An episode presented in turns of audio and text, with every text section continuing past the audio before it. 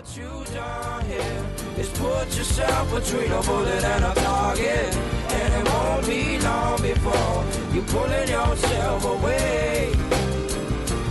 What you done here is put yourself between a bullet and a target. And it won't be long before you're pulling yourself away.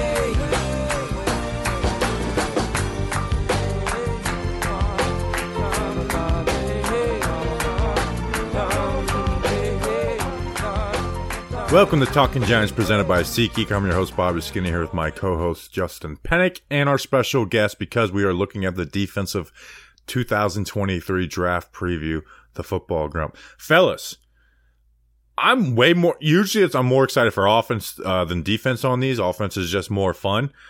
This year, I am so excited for this. This def- this year has some studs on defense. And again, we're only looking at nine guys in this episode, but th- there is just some flat out studs, man. Like I can't. I hope if the Giants aren't taking quarterback, they are taking one of these guys that we talk about today. Yeah. Hi, Bobby Skinner. You got some family members. You got some uh, high school. Uh, I went to high school with one of these guys, and uh, you got some studs. You got some fun guys. So this uh, this uh, preview is definitely going to be a lot more fun, and it's going to be a lot more exciting than the offensive one, at least uh, depending on the prospects that we talk about. Football Grump, how are you, my friend? Thanks for joining us again. Thanks for having me. I'm always happy to join, and I'm always happy to talk defensive players. I actually always like watching defensive players more than offense, and I can't really give you a good reason why, but I really enjoyed watching these guys that we're about to do today. Yeah, I think defense might be a little easier to judge as far as players too, because it's less scheme that's giving guys productions. Where offense is like sometimes it's hard to it's hard to judge. You know, it's hard to judge a slot wide receiver in Ole Miss's scheme. You know, like Elijah Moore. I was like, man, I have a hard time figuring out what this guy is because he's so damn wide open in Lane Kiffin's a lot of the times. Really, the only defensive player, defensive position for that is a cornerback that plays in off, you know, off cover three zone. Like that's the only like comparison to it. So where defense is like, man, defense is just so much more Jimmys and Joes than it is X's and O's. Yeah, I think I think a lot of it also, like you said, college offensive systems are just so different from NFL systems that it's really difficult to project stuff. Defenses are a lot more straightforward. Yeah, or you have those split linebackers like uh, what was the guy from Nebraska that you like, Jojo Dumont, Yes. um, or Domann? Like like th- those like that's another position that's hard to judge. But part of me says, well, if you're playing that split position, how good are you? All right, let's talk about um, these defensive players, guys. Let's you guys ready to just get right into it? We got no new Patreon, so let's get right into it. I want to watch the NBA draft tonight, even though uh, my NBA experience has been um, ruined. The first guy on this list, guys, is dare I say it, generational. Mm. dare I say it? I think this, uh, you know, I, I actually don't use the generational world because there's, there's, we, they, we say that for every draft class. But this guy's damn near close to it, and it is Alabama edge Will Anderson Jr. Six foot four, 235 pounds. So he's really the biggest knock on him is that weight, 235 pounds. That's really the only knock to me on Will Anderson Jr. And before we get into him, I'm campaigning for him to win the Heisman next year. It has been a long time since a defensive player has won. I think um, Charles Woodson, right? Um, Will Anderson should win the Heisman this year. And you look at it just from impact on a game and the stats. Like last year, as an edge, you know, outside linebacker, he dropped in coverage. He had 101 tackles. That's a lot for that edge spot. 17 and a half sacks, 31 tackles for uh, loss. and again, I, I have not since since we've done this, I have not seen a defensive player impact the game like Will Anderson Jr. More so than Chase. Young. Yes, as a more so than Chase Young. Now you can argue Chase Young is a better prospect because of size and stuff, but I, I like Will Anderson Jr. more. I mean, the guy plays like a creative player out at the outside linebacker spot. He just wrecks games. I mean, watch watch multiple games. Watch the Cincinnati playoff game. Like the, Cincinnati couldn't run offense because of Will Anderson Jr. So let's get into it. He's got speed and get off that is unmatched. And the craziest thing about that speed and get off is that he just closes on you like a freight train.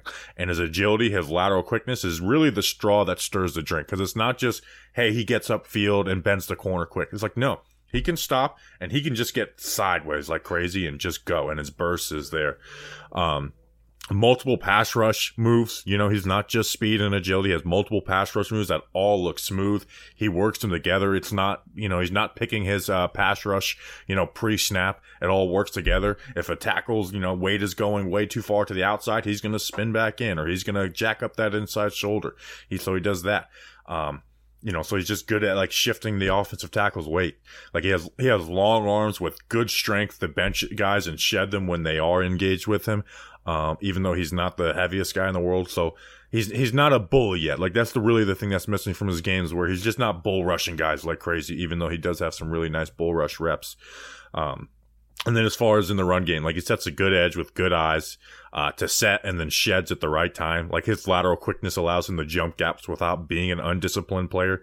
There's guys who you know, jump gaps. And it's like, hey, they have uh, nice tackles for a loss stats, but they're undisciplined and guys are able to bounce. Not with Will Anderson Jr. He knows how to do it. Um, so whether it's, you know, taking on, you know, bulls and, and keeping contained in, in the pass game, and it's not like, and that's another thing before I let you guys talk. I'm, I'm, you could tell how much I'm in love with this guy is that he's not just hair on fire rushing the passer every play. There's a lot of reps where they don't have him doing that. You know, they talk, you know, you talk about the way Georgia used Travon Walker. It's like they had him like just hey keep contained on this play. We don't need you going upfield. Just hold your gap integrity on on this pass play. So to put up those numbers and and the film that he has, man, I'm in full bloom love with Will Anderson Jr. Like if we're not taking like um like he he's the best player in next year's draft. Like I I don't see anyone overtaking that. Justin Grump. Grump.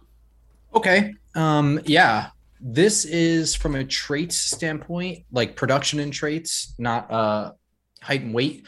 This is one of the best defenders I have done this kind of research on, uh, maybe ever. Probably, I can't think. Nobody comes to mind. Um, everything you said is pretty much my notes here. Um, it, it's crazy because on top of that, you know, usually when we see these players that are so good and they're so young, a lot of times we see um, maybe they take a couple plays off or something like that. Not this dude. High motor player does not take any plays off. And and true to your point, I was impressed by how patient he can be in letting things develop. Mm. Um, he is not just like you said, a hair on fire guy that just runs forward and gets after the quarterback. And again, just like you said, for all these guys that we're talking about, they're all going to have something I'm looking to see an improvement on. And for him, it's just going to be his I don't want to say his size because he's not really going to grow much, but he needs to put on some weight and that will help his bull rush a lot more. Right now, he's got some good drive in his lower legs and he has the speed and quickness to really get inside guys, get his hands in their chest and start pushing, but he doesn't have a whole lot of weight to back that up. So when he goes against bigger guys, it's it's not that it doesn't work it's just that it could work faster if he put on a little bit more weight can you believe that he's a four star recruit and wasn't a five star recruit and the fact that he played relatively early. I mean, it was this it was his freshman year that he he played in 2022. So it was his At freshman year. Alabama. He got seven sacks. Yeah, and um, not only did he play his freshman year, at the beginning of this season, before like people got into this past draft cycle, they're like, Will Anderson's going to be the 2023 first overall pick. You know, like you know, like when when the Kayvon talk talk start just started, it was like, well, it sucks. Will Anderson Jr. is not coming out in this draft because he'd be the first pick. Um, I believe I, I might be remembering my Florida coaches wrong, but I believe Will Muschamp, he was the defensive coordinator turned head coach, right? He's now at South Carolina, I think. Yeah, he's at South Carolina now. Yeah, he wanted to take Derrick Henry and turn him into a linebacker. And then he would oh. later win the Heisman as a running back. So that was almost a defender winning the Heisman after Charles Woodson. I like to tease Cranky Fan about that all the time. this is the only reason that Derrick Henry did not go to Florida is because he wouldn't play running back. That's kind of crazy. I didn't know that. Yeah, you um, mention it to him. He'll you'll see like a blood vessel or something pop. Man, Will Anderson's twenty years old. It's twenty. I mean, this is like a Nick Saban create a player. It is, but you, but you know what's crazy though, now, Bobby? You talked about the system and you know, hey, Travon Walker not getting all the production, and it's crazy that Alabama doesn't have these high production players on the front on the front seven. They don't really have these guys that like stuff the stat sheet, would have a lot of tackles for loss or have a lot of sacks. At least not guys that are really popping in my head. And Will Anderson's doing it, and he's done it for two years straight. Yeah, because I mean, obviously Kirby Smart came from Alabama. Like what Alabama and Kirby Smart do are, are very similar. I think the way they recruit is very different. Where I think Alabama looks for the more polished guys, and Georgia just looks for like the freaks that will, you know, you know, punch their mother if it meant getting to the quarterback. Um, Oh, you know so but it, but even even in that like one there there's times where he's dropping back in covers. There's times where they don't have him just going balls to the wall at the quarterback. Um but it's just like Nick Saban also knows like I got to let this guy go on the edge and win games for us. Yeah. and that's I I seriously think he impacts games more uh you know more so than than like he should have won the Heisman last year like he really should have won the Heisman last year like Aidan Hutchinson got the hype he had a much better he was a much better player than Aidan Hutchinson was that's not a knock on Aidan. It's talking about Willie Anderson Jr. And like he was the best player on Alabama's team. He was better than Bryce Young. You know what? In the national championship game, like Bryce, you know, Bryce Young folded a bit. So uh, I think Willie Anderson Jr. should have won the Heisman last year. So, but now I wonder how are you going to do when you get the Aidan Hutchinson treatment for an entire year? Like everybody knows the 31 tackle for loss season. Um, you know what, 17 and a half sacks. You know every everybody knows about that now. Um, so what are you going to do when you're getting like that that Aidan Hutchinson light type treatment this year? Are you? I mean, you're probably not going to put up those numbers, but is it going to be you know getting Heisman attention numbers? So that's that's the thing. Well, I would So- say that some teams had already tried to scheme away from him to begin with last year. I mean, I was watching a lot of the Tennessee game for him, and like he still had a sack and a half in that game. And they were doing everything they could to avoid him. Yeah. So I don't, I don't know how much it's really gonna. If he continues to grow and work out in the weight room, add some poundage to him, uh, I don't really know how much more you can do to avoid him. Listen, I know the I know the Heisman is a and we're we're getting stuck on a Heisman conversation. I know it's a quarterback's award.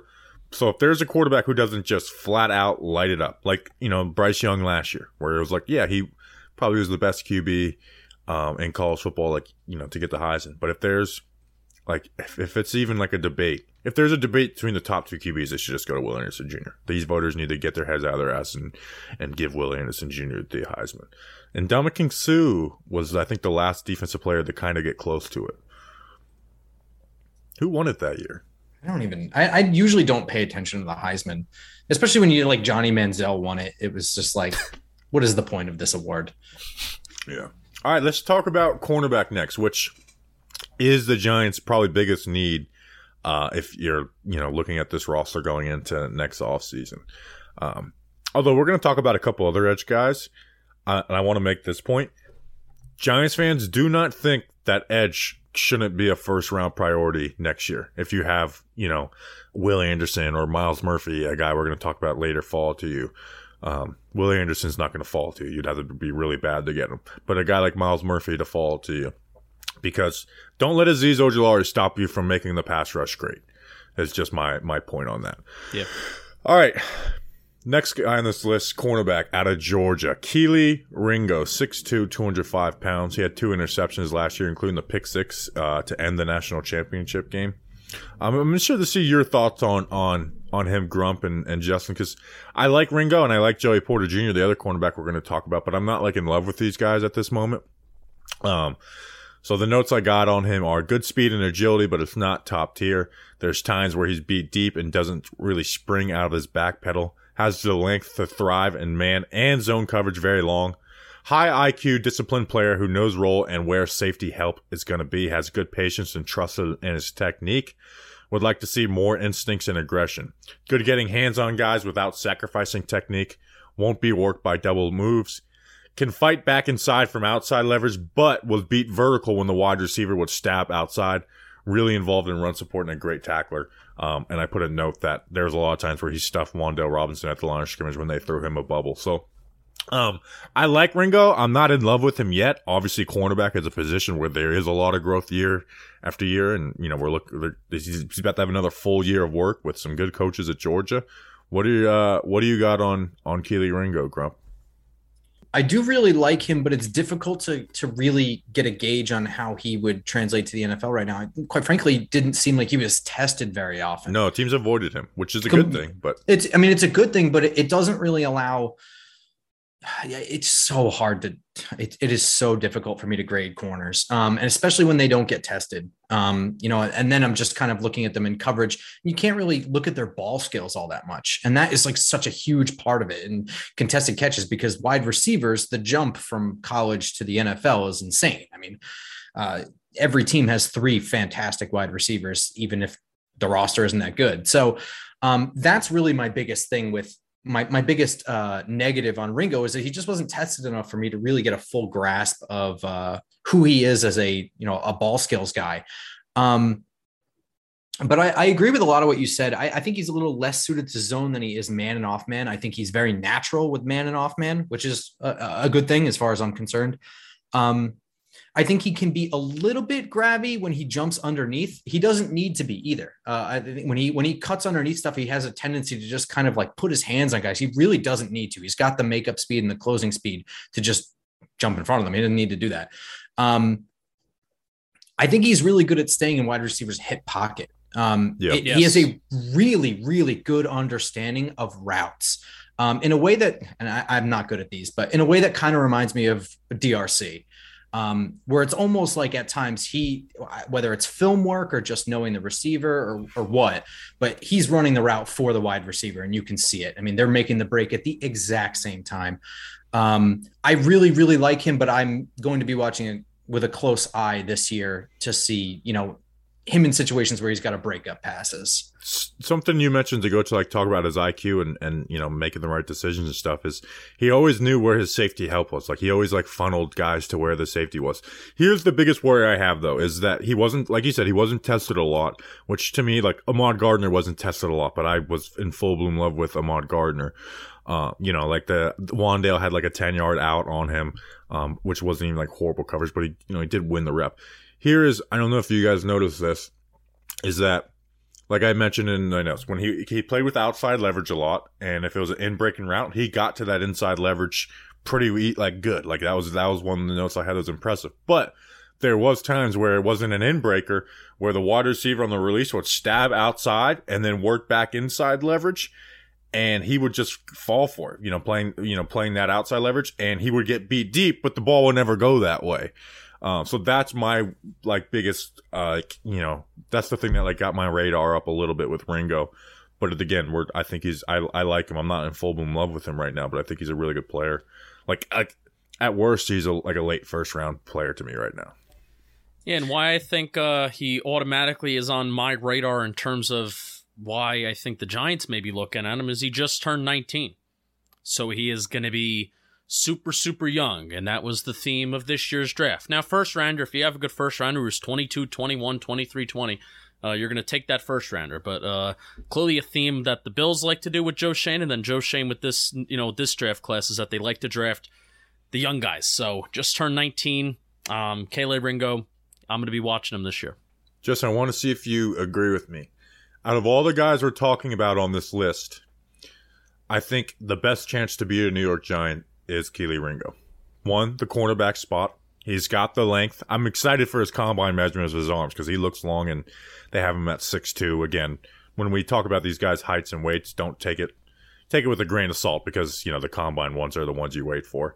Um, but you know that all that the the need, uh, you know the you know he fits he fits the mold of a Wink Martindale corner, and the fact that where the Giants probably aren't going to be picking top five you know, they're probably going to be somewhere like between 7 and 14 with their draft pick. And I could see the first corner, I could see Ringo being somewhere in there. Yeah, I would agree with you.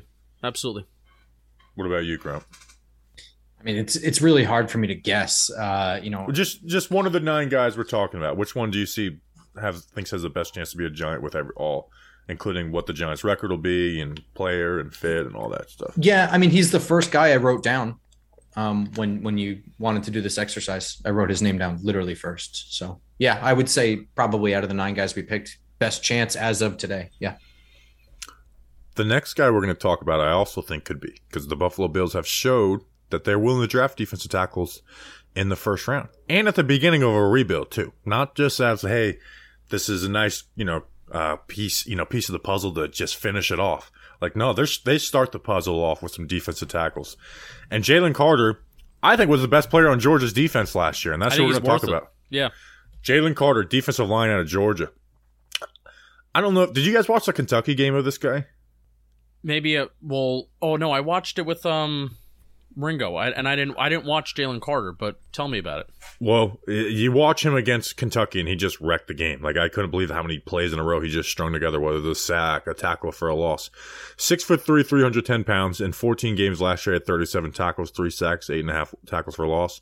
Not the greatest numbers, but do remember that Georgia did run a rota- uh, a pretty ro- uh, a rotation, and they had Jordan Davis and Devonte Wyatt playing ahead of him. Um, but like I said, arguably the best player in the Giants' def- uh, defense as a two-way defensive tackle.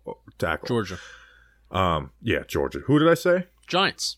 Oh, Ar- well, maybe he could At have been one the time Giants- was the May- same thing. Yeah, maybe he could arguably been the best player on the Giants defense. Um, but the movement for that size is insane. And I meant to read an ad before we talked about him, but the movement for his size is insane. Like he's got good uh, get off, but like his ability to move lateral and the burst he has at that size is like, whoa, I wasn't expecting to see that. Like everyone told me he's really good. I wasn't expecting to see that. Um, if he gets a heavy headed offensive lineman, he destroys him with quick hands, like just embarrasses the offensive lineman. And again, he has that not naturally strong base with good good feet. And Georgia teaches their defensive linemen to have good feet, and he has that uh, to get into the offensive lineman quickly, not give up ground. If he's uh, you know if he's got a single block, he's getting penetration. If he's got a double, he's not giving up ground, and a lot of times he's splitting it. Um, so and and for a guy his size, he he actually closes in on the QB and running backs quickly and delivers big hits. Um, Justin, Jalen Carter, uh, what do you think about the Hog Molly? I have him as a as an A plus player. There's nobody that stood out more in that stacked Georgia defense. And I mean, how many times were we going back and back and back to Georgia's defense? Nakobe Dean, Lewis Cine, uh, Devonte Wyatt, Jordan Davis. Uh, how many times were we going back? Um, You didn't even mention the first overall pick. Travon, Travon Walker. I mean, yeah, and that's like the guy we. That's like out of all those guys you you listed, it's like I liked him the least. Channing Channing Tindall is a guy. Am I getting his name right? Do I remember him Yeah, right? Channing Tindall, I uh, loved Quay Walker. I like Oh, oh. Channing Tindall a lot too. Yeah, all, all, all those guys. And every single time that I would go back to watch somebody who was projected to be a day one or day two pick on Georgia's defense, um, Jalen Carter was the was the guy, not just a guy.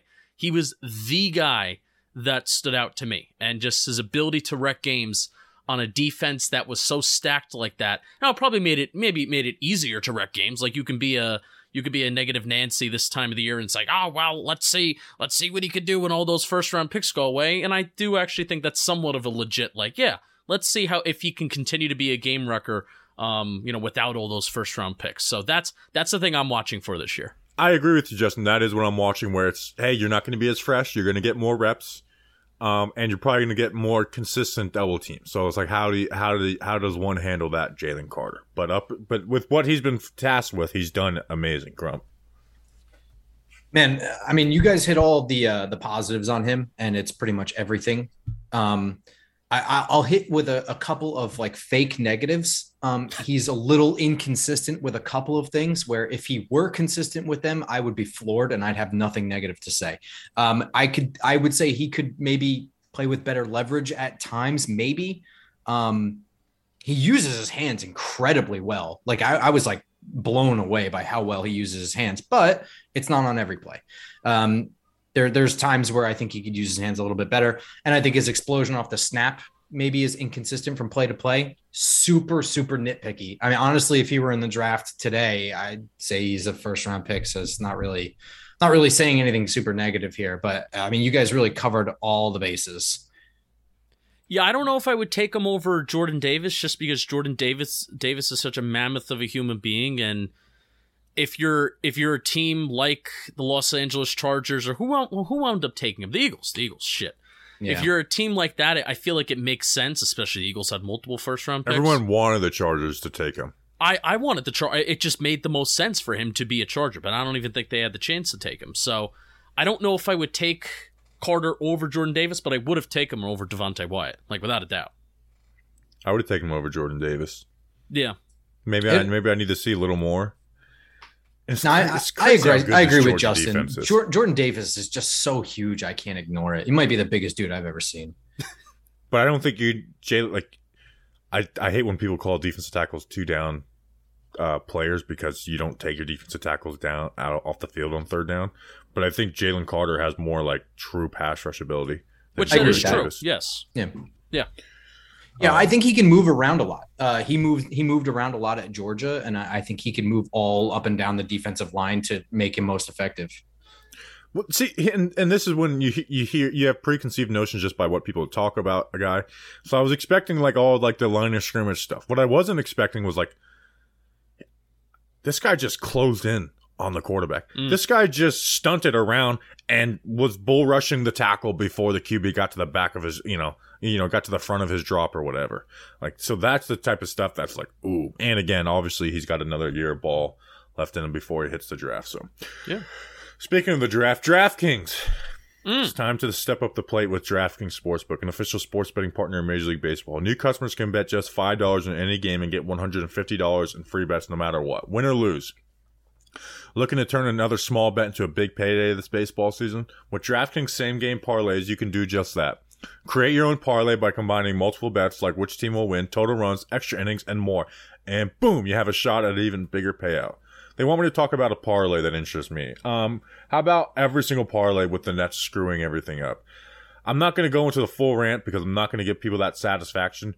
But my God, I am so hot at the Nets, and and I'm and I'm also hot at anybody who thinks the Nets should do anything other than offer Kyrie the max. And you're also hot. No, I'm not. I it may, even if I was, I wouldn't be as hot as I am right now. Like it's Mm. so frustrating. It is so frustrating. The Nets are screwing this up. I can every single argument you want to come at me with with the you know the Kyrie stuff. Know that I'm going to win that argument. So bet on the Nets to suck because they're going to screw everything up. And Joe Tsai and Sean Mark should be put in Guantanamo Bay. Fun Uh, place, I heard. Right now, if your same game parlay doesn't hit, you can get a free bet uh, back up to ten dollars. Wow, that's how much Nets tickets will cost um, after they get screw this up. DraftKings is safe, secure, and reliable. Best of all, you can deposit and withdraw your cash whenever you want. Download the DraftKings Sportsbook app now. Use promo code JOMBOY. New customers can make any $5 MLB bet and get $150 in free bets, no matter what. That's promo code JOMBOY only at DraftKings Sportsbook, an official sports betting partner of Major League Baseball. Minimum age and eligibility restrictions apply. See show notes for details. MLB trademark used with permission. All right, who are we talking about next, guys? Do you want to move to linebacker? Mm. Well, I did ask you who we wanted to talk about next, but I did have somebody next. Yeah, I, All I know that's why I didn't respond. I was like, you already have a list, and you told it, and you told us this list. I wasn't listening when you said it too. So the next guy that we're going to talk about is someone that I really like, and I'm excited. I think he's going to grow a lot this year too. Um, and remember the Edge conversation we had at the beginning of the podcast, and that is Edge from Clemson, Myles Murphy. We talked about Will Anderson's size. That's not an issue for Myles Murphy. He's listed at 6'5", 275 pounds. He had, uh, in 10 games, had 39 tackles, 8 sacks, 14 and a half tackles for loss. So put together a really good statistical season last year. Big, fast, strong edge who, and this might be a little bit of a worry, I think would thrive in an even front in a three point stance. That's the only thing that put is is I think he's going to thrive the most in a three point stance. Not to say that he can't get into a two point, but I think that's where he's going to thrive is in an even front playing playing with his hand down in the four three. But I think he's a great athlete with great get off. He hits the gaps hard and fast. Um, just fires off the ball with just consistently low pad level and violence. Um, you know, strong hands and legs that push through the shoulders of offensive linemen. Like you just see the strength on every single rep that he has. Um, you know, and his hands are quick. They kill punches. They, you know, uh, you know, they rip, they pull, like like anything that he's like like faced with, he can win it. Um, I do think um, an issue with him is he is a little reckless. Like we talked about how Will Anderson's not just hair on fire, go to the quarterback every play. Myles Murphy does do that. There's times when they're trapping or they're you know they're showing you know uh, some type of triple option or some or you know jet motion, and Myles Murphy can get caught up in that. Did you see that grump while I sneeze? Ah, Jeez, man, he was really Johnny on the spot with that mute button there. Um, man, I don't know why I take notes if I could just rearrange the words that you say and make them my own. So Well, these are these feel good. Yeah, these well, these are the notes that I have literally written down. I'm just going to read them. Not sure of his NFL position, defensive end or edge. May be destined to be a passing down de- defensive lineman, although drops into coverage at times and looks passable. The other thing I have is overly ambitious at times, can be baited by traps and screens. I mean, it's basically the negatives that you said. Everything else is pretty much true. Like all the other, like the concerns we have with um, Will Anderson with his like weight and strength behind it, totally not there for Myles Murphy. In fact, I think at times he relies on his body doing too much of the work in a pass rush. He's kind of a bruiser in the pass rush situation. He'll just like bully around people and doesn't really fight offhand. He kind of just, I guess, fights through blocks rather than around them. Um, but I really like Myles Murphy in terms of how the Giants would be able to view him. I, almost looked at him as like sort of the next Leonard Williams role kind of thing. I, I, think that might be more of his thing, but I agree with you. I think he might fit better in a 4 3 than a 3 4. Doesn't mean that he won't fit in a 3 4, but I, I don't really enjoy drafting guys out of position. I think it's like perfect for the Bills and like what they do over there. Yeah, yeah, he would. And, and, like you said, in the run game, he's a natural edge setter, even though his hands aren't really like his hand usage isn't fully there yet. Like you talked about Grump, um, you know, strong base with quick feet and sets and sheds. Um, and like like you guys said, I think he needs to have better eyes and can just be reckless at times. But if a team like the Giants, who like, here's where I think he ha- has to line up is outside the tackle. That's where you want him. And then if you know, if the Giants were to draft him in his third and eight, then you put him at, you know, the four eye or three technique and you put Kayvon and Azeez on the edges, that type of thing. Like, I think he has that, I think he has the versatility to play inside. I would never put him just on the inside. Um, and so like, so that's where it's like, I want him outside the tackle 80 on first, on first and second down. I want him lining up outside the tackles. Right on. Doesn't, uh, doesn't move like he's 275 pounds. Does not. Yeah, I think he's going to be a top five to ten pick. You know, really? if if if we eliminated QBs, I think Myles Murphy will get into the top five. What was his production? Did you read that off? Uh, I had eight sacks and 14 and a half tackles for loss in I think ten games, so right. pretty, really good. Not not the best production you've ever seen, but really good. Um, and I, I, you know, Clemson also has kind of a disciplined defense too, so that yeah. that's good. That's that's good production. I, I think Myles Murphy will be. Uh, I think he'll be in the top ten no matter what. I really think Myles Murphy will be a top ten player. People this. are going to get afraid because of like shades of Clelin Ferrell. I don't. Yeah, I, I, didn't really watch Clelin Ferrell like that, um, but I, I, I like Myles Murphy a ton. I think I think Clelin Ferrell's big thing for me was that he blew me away in his freshman year. They went to national championship, and then like nothing really changed over the next couple of years. Um, but otherwise, I thought Clelin Ferrell was really, really good. I, I there there was like there were shades of worry there with him though, because I didn't see a whole lot of change in three years. But what do I know? What do we know? Well, you know what I know because we agree on a lot. True. All right. I should be making five hundred thousand dollars a year or whatever you say. More than five hundred thousand. Speaking of money, did Arch Manning, te- Texas? That was kind of that's kind of cool. Like I, I like I like seeing him going to Texas instead of Alabama or Georgia. Texas Me too, is going to be in the SEC, so he's going to face SEC defenses, which I'm excited to see. Um, and I mean, let's be real. Texas has the coolest uniforms in all of college football, and I think start who's their is is Sarkisian their head coach? I don't know. I think that I it was I think they got Sarkisian from uh, Alabama. Is that really like a good thing? I think Sarkisian could be a good coach when he's not an alcoholic. Yes, yeah, Sarkisian. sure. If he's, if he's not struggling with alcoholism like he has in the past, then I think Sarkisian could be a great coach. Like he was a good coach at Washington, and he just he just hit the booze way too hard. Well, remember Arch- they had to kick him out of like a U- USC like booster event? They're like, dude, you got to go home. Like you're you're sloppy right now. I, I I didn't know that, but I know that he is. Doesn't he have like a, a trail of fire behind him everywhere he went? Wasn't he like pretty much like wasn't he like pretty much just like kicked around? Every every time he left somewhere, it was like leaving it in shambles. Well, yeah, he was wasted. Good uh, point. um, and now well, you're look, now you're allowed to like cheat and pay people in college football. That's what I was going to say. So Arch Manning comes from a family that has so much money; it's not even funny. He doesn't need to be paid by Jimbo Fisher to go to A and M. He can just go wherever the hell he wants. And let's be honest, Austin is the coolest city on the planet. So Mm. I've never Uh, been, but just they have the oh. coolest uniforms. I've been a fan Texas of has always been like the biggest paying. Like they've always had the most money as as far as college program. Alabama might have passed them up after the Saban dynasty, but Texas has historically been like the the biggest boosters uh, in college football. I've been a fan since Ricky Williams. Yeah, my only thing is that there's Quinn E- Ewers. He was the number one quarterback recruit in like this year, and now you have Arch Manning going. So that's that's the only thing that like confuses me. That you have you know two of the best quarter you know quarterback Yeah. high school prospects in the country, and they're going to be there at the same time. The argument for that would be is that if Ewers left after his third year, they'd only overlap one year, so Arch would be on the bench. I don't even know how good Arch. Like I've seen clips and stuff, but I don't know how good he actually is. Yeah, I don't he think has to be really the most hyped up QB players, like or high school player since LeBron. Like really, the only name that I thought that could compete with it is Bryce Harper. Like I don't, I don't think Zion had this type of hype. Um, you know, the hockey heads will mention Sidney Crosby and Connor McDavid, but that that's not the weight and height that these guys that these Yeah. guys have. Like Bryce Harper was really the only one that I could think of No, since, you're- you're since probably right. LeBron. You're right. You're probably right. And then like not Eli was hyped out of. I mean, I wasn't really. I wasn't Out of college, I'm talking about out of, high college. school. Out of high school, yeah. So like Andrew, you know, like Andrew Luck, like Trevor Lawrence was pretty hype, but again, not nowhere near what this Arch Manning hype is. Arch Manning started the day with maybe like 15, 16,000 followers on Twitter. He didn't even tweet before.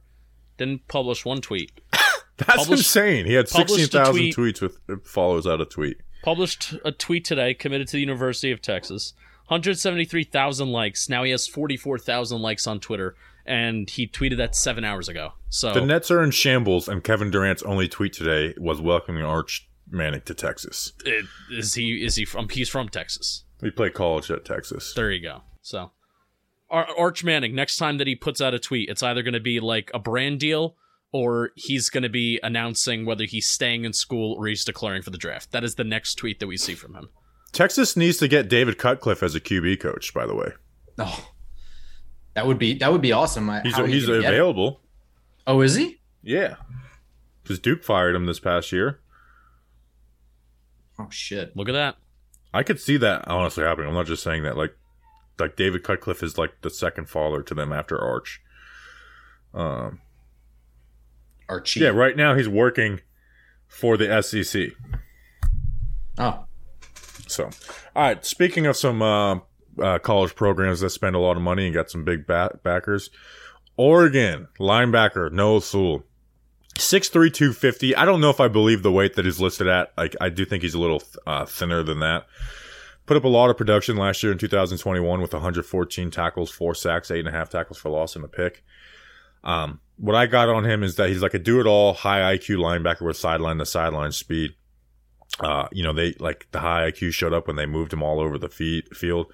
His speed is really good for the linebacker spot with good springy burst. Um, like I said, a little slight, which could get him swallowed up in the NFL, but he does have strong hands and he has a good usage of them to deconstruct blocks. A lot of linebackers you see in college football, they don't know how to deconstruct blocks with their hands. It's either they slip them or they over pursuit or they or they get sealed off. Like there's but Noah Sewell knows how to use them. Like he's a smart player, knows how to use those hands. And with that, he also has the quickness to slip around and under blocks um, with his quick his quick processing. Like even when when they're playing in a light box, Sewell knows where to be, and he knows when to pull the trigger. He knows when to stay disciplined. Um, and then in coverage, I think he's he's really solid. Like he understands coverage responsibilities and passes things off in zone. Um, could be a, a bit more aggressive at times um, and close window, but he does close windows and he baits the QB um, and he holds up pretty well in man covers. There's a couple times where he screwed up his zone, uh, uh, his zone, uh, his his, his uh, responsibility. A couple times I saw on film, but uh, it wasn't a lot. And and he's got a little bit of pass rush ability, but nothing to write home about. Justin, did uh, how do you feel about Noah Sewell? I think he plays full speed all the time, which is which is pretty fun. Takes on blocks well. Um, I don't think he's on the Devin Lloyd, Leo Chenal level, but that's what this year is for. Solid job locating the ball. Um, I was actually going to ask. I mean, I kind of we have to maybe stop getting in the habit of this with every tier, every single high, highly touted interior linebacker prospect. But I kind of want to see him get some reps on the edge because he does have some sneaky bend, the sneaky ability to get hands off um, when uh, when he's blitzing. So I kind of want to see that a little bit more this year. Maybe Justin Flowe, the linebacker that's going to be next to him, maybe he's actually healthy this year. Maybe he actually plays, and then they can allow that can allow Noah Sewell to be versatile instead of be the only linebacker that's relied upon. So I hope I see that a little bit this year. I, I actually really like him blitzing through the middle. Um, I, I haven't. I, I, was really, really taken aback by his ability to shed blockers, like you said. Um, hand usage, whatever. I mean, regardless, he's really effective at getting hands off of him very quickly. Um, it's not even necessarily that he gets them off of him. It's just like as soon as they're on him, they're off of him. He does a really good job of scraping over the top too in in run stretch plays and stuff like that.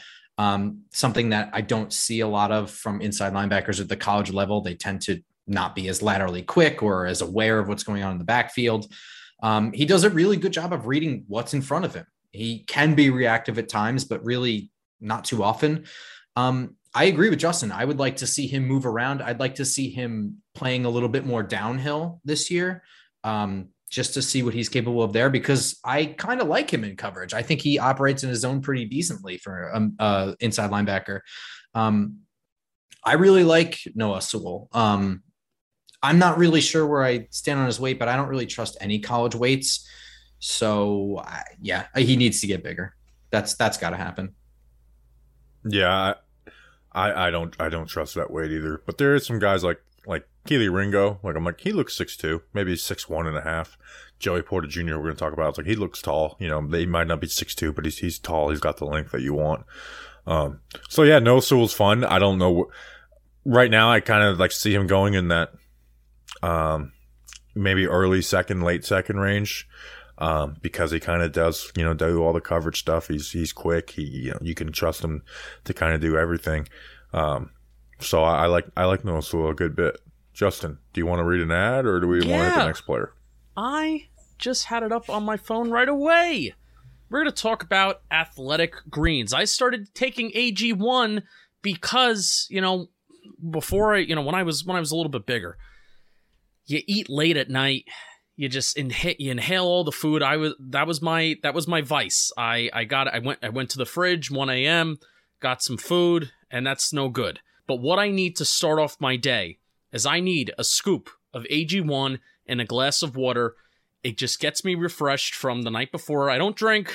Kind of wish I did. It would it would give me more of an excuse to act like shit in the morning and look like shit. But after a, a night of eating, get that scoop of AG1 in a glass of water, and I'm good to go. It refreshes me, gets me focused to start my day. So, what is this stuff? With one delicious scoop of AG1, you're absorbing 75 high quality vitamins, minerals, whole food source, superfoods, and probiotics to help you start your day right. It's the one thing with the best things. Athletic Greens used the best products based on the latest science with constant product iterations and third party testing. It's recommended by professional athletes. For every purchase, we donate to organizations helping to get nutritious food to kids in need, including No Kid Hungry here in the US. That's nice. Right now, it's time to reclaim your health and arm your immune system with convenient daily nutrition. It's just one scoop in a cup of water every day. That's it. To make it easy, Athletic Greens is going to give you a free one year, it's a long time, supply of immune supporting vitamin D and five free travel packs with your first purchase. All you have to do is visit athleticgreens.com slash giants. Again, athleticgreens.com slash giants to take ownership over your health, and pick up the ultimate daily nutritional insurance. I would say back in '98, uh, we went through a draft. John Calipari was on vacation. We didn't have a first or second round pick. We go the whole through the whole draft, and the phone didn't ring once. But we look over to the to the wall, and the phone was actually unplugged the whole oh, night. oh, so wow. when teams are trying to call to make a trade, hey, the phone was not. This was pre. Today, don't know the struggle. Was that Dave Gettleman during the 2018 draft? No, that was but the Bobby phone was Marks unplugged during the Nets draft. I hate anyone with the last name Marks. Dave Gettleman would be the only person to have a corded phone in 2018. Um. All right, let's talk about a Penn State guy. We always try to get a Penn State guy on these way too early draft previews. One, because a lot of our listeners are Penn State fans, but Penn State puts out some good players. I think we talked about Jahan Dotson last year, Pat Freiermuth the year before. Um, so some good players. And this year, out of the position of need, who fits the mold at 6'2", 195, Penn State cornerback Joey Porter Jr. And yes, he is the son of Joey Porter, if you were wondering. oh, Big, strong, versatile, instinctive corner who plays uh, plays with really good confidence. You know, he doesn't have that elite speed or burst, but he has plenty of it for the current cornerback one duties in the NFL. Um, you know, he, he he's I just I I like his strength, man. He like he's strong overall, which shows up when he's jamming and tackling guys up. He jams them and, and he knows how to funnel them where he wants to. You know, he funnels them to the sideline. He's able he's able to stick into the hip, even though he's not the fastest guy in the world. Like go watch him versus Ohio State wide receivers of Garrett Wilson or Chris Olave. He gave those guys issue pressing them up. Um, now here's one thing that he does have to fix this next year. Something I noticed when he was pressing and jamming guys, his hips would go before his feet, leaving him in trouble. So you know the wide, rec- you know they jam up, the wide receiver release inside, and he's caught leaning, and his hips are over his feet, and his feet are late to the party, which uh, got him beat a couple times. Um, so in zone, eyes are on the QB, very instinctive to jump the flats.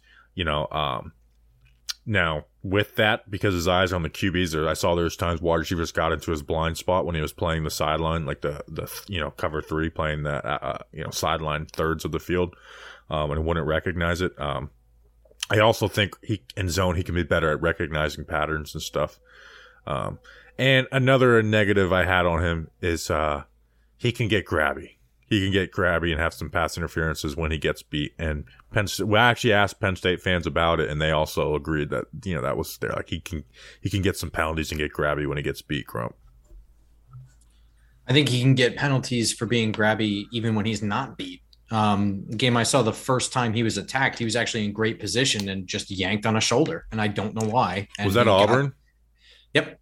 Yeah, I remember that play. I think he was like on a slant or something like that. Yeah, he was in perfect position already, um, and just you just yanked on a shoulder, and then like literally he he and like six Penn State guys are like this, and like six flags are coming from every direction to land right around him. Yeah, I remember um, that exact play now.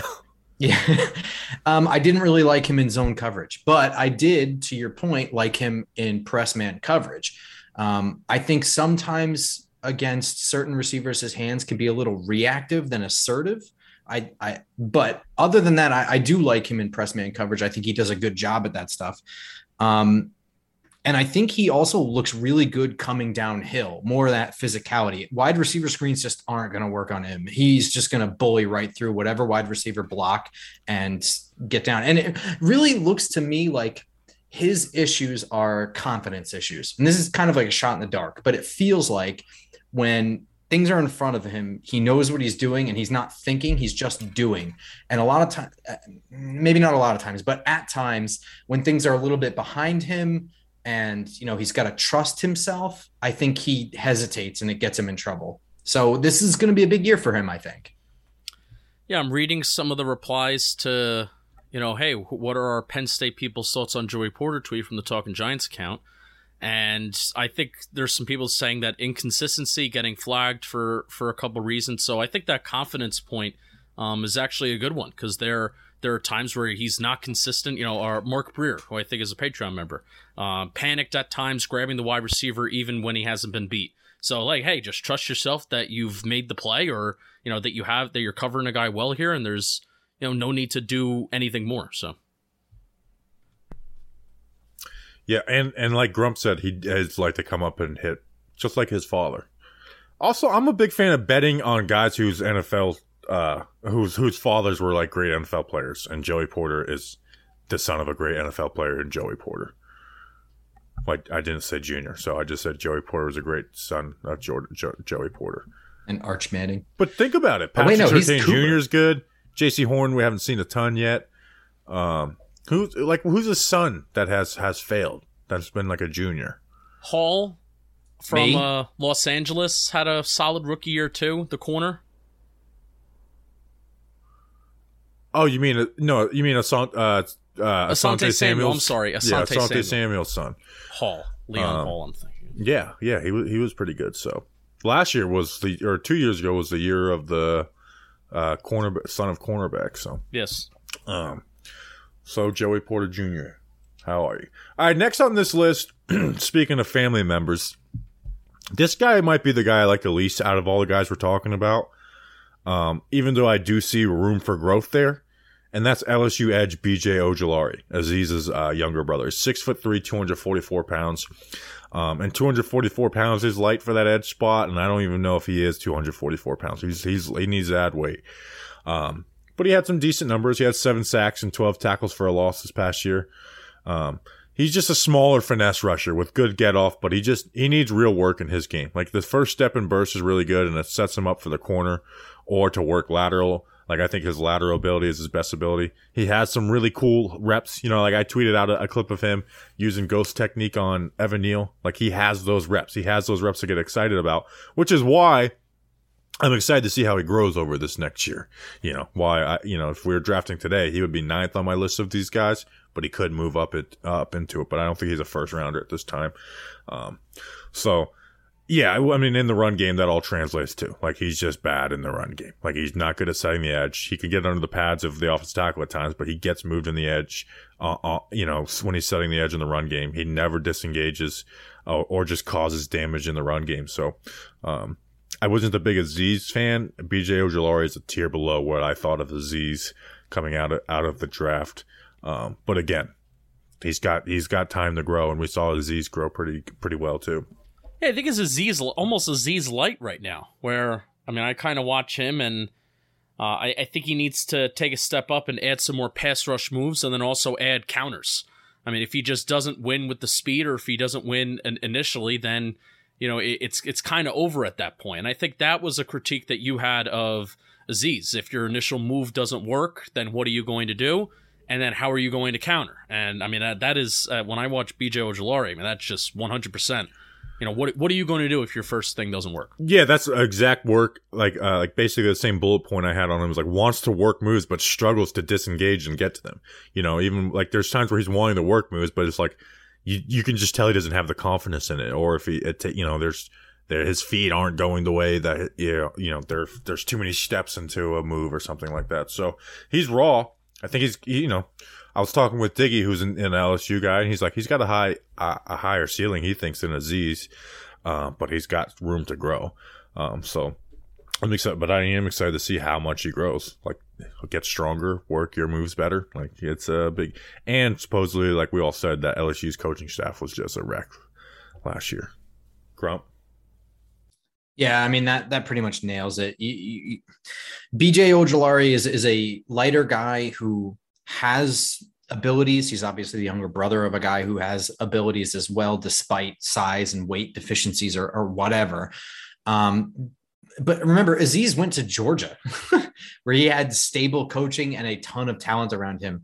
BJ goes to LSU, where you'd think you'd have that, and that just absolutely wasn't the case last year. And now it's completely switching over to Brian Kelly's staff. So I don't really know how much that actually affected him, how much maybe that stunted his growth was that awkward year where LSU fired their coach and you know things just kind of went haywire. The whole season catapulted uh, straight into the ground. But um, yeah, you guys nailed like all the the big things. I, I really do like his burst off the line and his speed to close. Uh, he also looks really good on uh, tackle and stunts. I think he looks really nice moving to the inside, gets there really fast.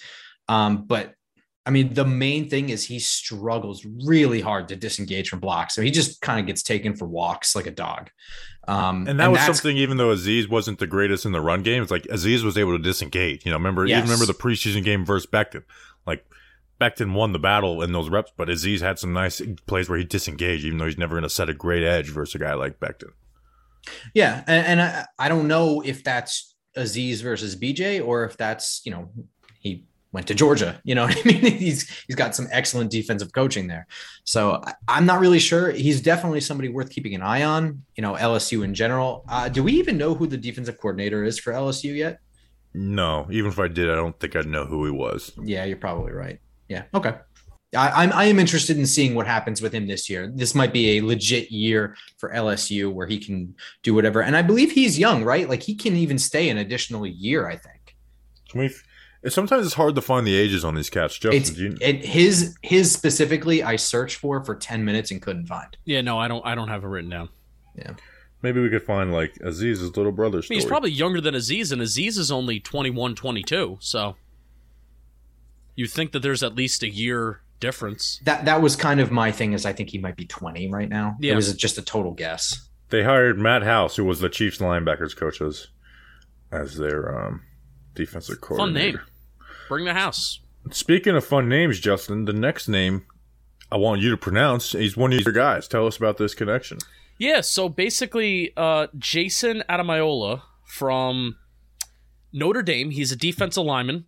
Uh, I I went to high school with him. Uh, I didn't really know him well, but um, I watched St. Peter's Prep football, and and I watch a lot of high school football. I watch a lot of St. Peter's Prep football, Don Bosco, Bergen Catholic, all the all the powerhouse schools, Paramus Catholic, everything like that. And he was the singularly the most dominant football player uh, that I've seen besides Jabril Peppers um, when he was when he was killing us while I while I was in high school. So defensive lineman from Notre Dame doesn't have that awesome production. Um, this is going to be the year. This is his fourth year on campus. Um, he can choose to use an extra year of eligibility because of the whole COVID thing, the NCAA.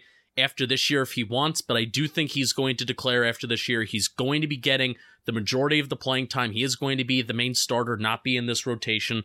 Um, and I think he's a really, really good player. And I think if he were to be drafted right now, uh, it's he's a top 100 player. But I think he can get he can project higher, top, possibly into like the top 75, maybe top 50 if he has a really good year. So tell me what you think about him just overall as a player. Well, I think you undersold his production. Like I thought this past year, he had four sacks, eight and a half tackles for loss, fifty total. I think You know, I think he can get more.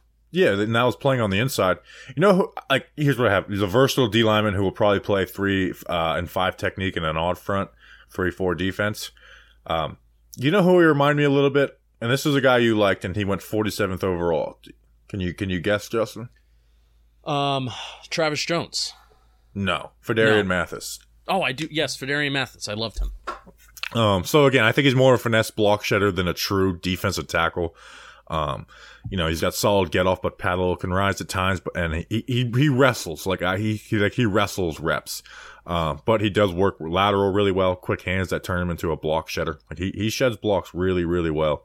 Um, pass rush can be a bit reckless with too much lean. Doesn't really drive the feet through blocks to push the pack pocket back. Like he's more of a finesse guy on the inside. Um, um, you know, like in his run defense, like his best run defensive plays are from, you know, gap shooting and shedding, not necessarily like holding up great versus a run and holding your gap strong. So I have him as a B minus right now, which is, uh, you know, like a top of the third round, like you said. So I have him as a top, like you said, a top 75 player. That's what I have him as right now is, you know, essentially that. He had some really good reps against Deonte Brown a few years back too. Had a tack, uh, one one and a half tackles for loss and a half a sack against Alabama. And those games are always blowouts whenever Alabama faces Notre Dame too. Remember when people said Deonte Brown was a first rounder, basically solely off one picture and a picture and a clip of him pulling, and people Yeah. were calling him a first rounder. Yeah.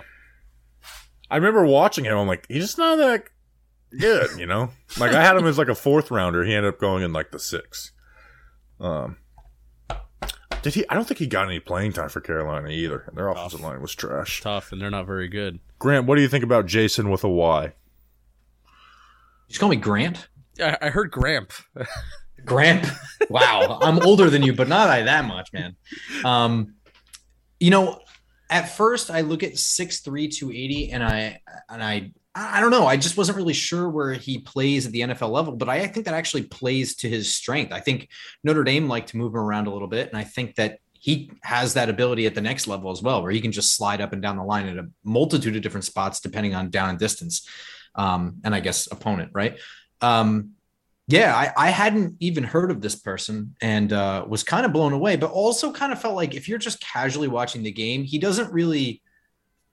I don't know if he really jumps off the screen no, at you. no, he doesn't. But if you're focusing on him, you're like, damn, dude, this dude just wins all the time. Um, so he's really kind of interesting to watch. And I, you know, I think that speaks true to defensive linemen and the glory they don't get even when they're playing well.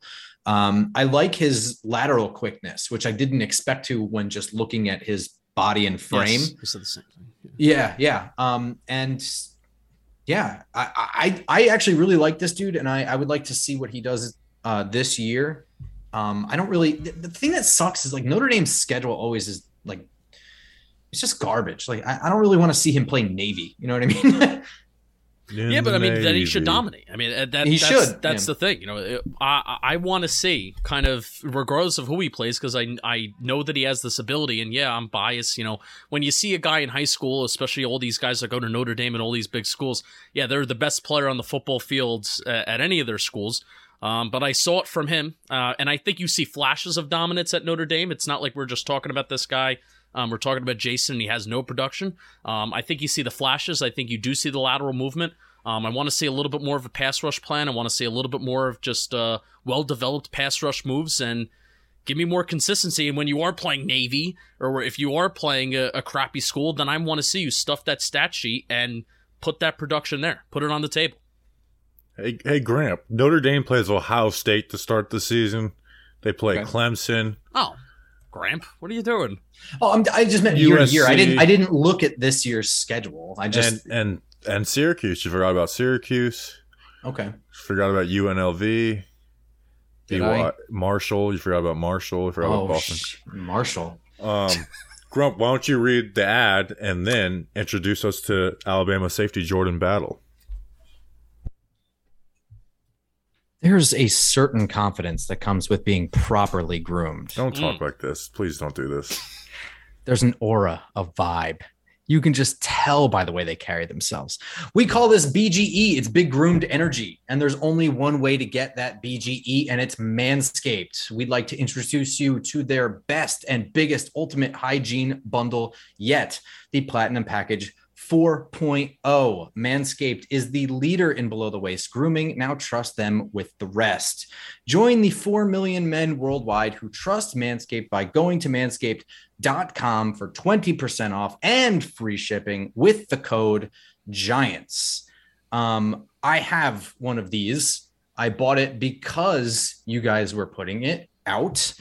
Um, you guys were advertising it, and uh, I love it. It um, I Mm. use it actually all the time, and I use it more than just below the waist.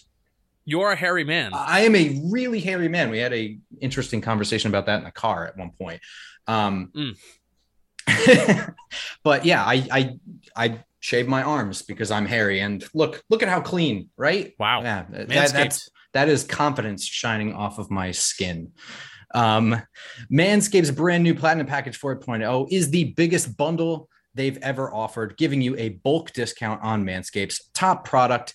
Inside this Platinum Package, you'll find their own their the, their lawnmower 4.0 trimmer, weed whacker ear and nose hair trimmer, ultra premium body wash, ultra premium, geez, ultra premium body wash, ultra premium two-in-one shampoo and conditioner, ultra premium deodorant, crop preserver, anti-chafing ball deodorant, crop reviver ball spray toner, anti-chafing boxers, and the shed travel bag to hold your goods while traveling. Get 20% off and free shipping with the code giants at manscaped.com. That's 20% off with free shipping at manscaped.com and use code giants. Unlock your big groomed energy with Manscaped. And remember, when you trim the hedges, the tree stands taller. Mm. Make sure to use the promo code unlike Grump when he ordered Manscaped. I I, I tried using promo code JOMBOY because I couldn't remember. It didn't work and I got frustrated and paid full price. Don't be grump. Promo code Giants, 20% off. All right, let's let's uh, talk Jordan Battle and close it up. Oh, is this me again? Do I start? Okay. All right. Uh, yeah. I will start Jordan Battle. Um, I wasn't overly impressed with Jordan Battle as far as Alabama safeties go. Um, I thought Landon Collins looked better at this point. I thought Eddie Jackson looked better at this. Eddie Jackson? That's right, right? Yeah, Eddie, Yeah. Eddie Jackson. Eddie Jackson's really good. Landon Collins. Eh. Yeah, but, but I mean, even at the college level, Landon Collins, I think at this point was, uh, I think Landon Collins shots. was was was better at this point. Um, 6'1", 206 pounds, allegedly a four star recruit. Bama like to use him in a lot of two high looks, but also they like to bring him down in the box. Is kind of where I see him best. I just, I don't know, man. Um, I think his coverage skills are skills are fairly average. Um, he's not usually like busted in coverage or picked on too much, but he's also not really like a pass breakup king or anything like that. I don't really see him sitting back in zones and just cutting in front of things or over the top and making a bunch of interceptions or anything like that. Um, I don't even know if he's really that much of a downhill safety the same way that Landon Collins was in, term of dominance. You know what I mean? I, I do think that that was one of Landon Collins' best skill traits. I think he still is very good at that. And I don't know about Jordan Battle with that. I really need to see him in the box dominate this year to to feel comfortable with him. I I, I was wholly disappointed with what I saw from him. Um, but he's not a bad player. I mean, he's he's pretty good tackler, uh, sometimes a little too high, which results in him getting dragged or needing help bringing guys down. Like all these things that a box safety should be dominant at, like just solo tackles, I don't see him being dominant at, just okay at from time to time. Um, and I also think he struggles to get disengage to disengage when he's blocked as well, which just can't happen as a box safety. Yeah, I I, agree. Um, I didn't. He didn't overly excite me. I mean, there's some fun plays where he hits hard. Um, you know, I want to see him wrap up. I'm a sucker for good tackling, and I didn't particularly feel that here. Um, for a safety that is bigger, like he is, I think he's bigger than little what what McKinney was. I'm sure he's around the same size that Landon Collins was. He was a little bit bigger. I think he's okay in in, in coverage. Um, I, I didn't. I don't think he's particularly like very bad. Um, but flowing sideline to sideline is something that I do see, but want to see a wrap up. If you're going to be that big and you want to be like that box safety and that's going to be your role, um, wrap up well, tackle well, go sideline to sideline, do that well, and it's not even something that he's very, very elite at anyway. So. Yeah, uh, he definitely needs work. Like you mentioned, Grump, he played, they would put him at like that two high safety and then they would buzz him down a lot you know, where it was like it's you know you're either late to the party with that or you're undercutting stuff. So there's some nice stuff where like you know routes where he undercut undercuts it, but um, he, he definitely needs some work. But I do think he has the ability to get better. Uh, and I and like you guys said, I think he I I I I, I want to see him get better in the box. You know, um, you know, there's definitely the ability there. So Jordan Battle and safety might be a huge need for us. I mean, you got Xavier McKinney and Julian Love's on an expiring deal. We have no idea what Dane Belton's going to be. Um, you know, so it's it's already a need for us, let alone next year. So I think every one of these positions except edge is a huge need, and edge is just a regular need. Yeah, and edge is like I I don't care if it's not the best. I don't care if it's not our biggest need. If there's, you know, Will Anderson definitely. If there's Myles Murphy staring me in the face, like I'm pulling the trigger. Um, you know. Uh, and the new school cats can talk about it, and the old school cats can talk about how we had JPP, Osi and Justin Tuck on the same defense, and Michael Strahan, Osi, and Justin Tuck on the same defense. And JPP was drafted in the first round with those guys on the roster already. Yeah. Yeah. One one other thing I want to say about Jordan Battle, Kiwanuka was drafted in the first round too. yeah, um, that that box safeties can't do. Jordan Battle takes some really shitty angles. Uh, I don't know if anybody else saw that, but like there's a lot of times where he takes way too flat, and there's like an extra seven yards gained because of it, or he just didn't even make the tackle. So I don't know. He's got some battling to do this year.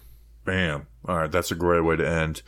Um, fun episode. Grump, before we go, where can people find your podcast? My podcast is on YouTube and anywhere where you find audio podcasts, such as iTunes, Google Play, Spotify, etc. On YouTube, it's just Giants. Um, I think if you go on Twitter and see me there at football underscore grump, I retweet literally everything there. There's also a Twitter page that is at Just Giants Pod as well. And my co-host, the Cranky Fan.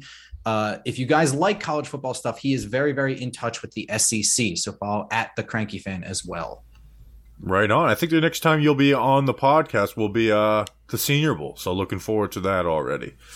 Um, so we appreciate you. We'll we'll have you on for some YouTube live streams and stuff. Um, Tuesday, Brandon Jacobs interview coming out. Um, and we need to figure out what we're doing. And then I'm going to put out the tweet for the 4th of July mailbag um, fairly soon. So remember, the 4th of July mailbag is a mailbag we record every year.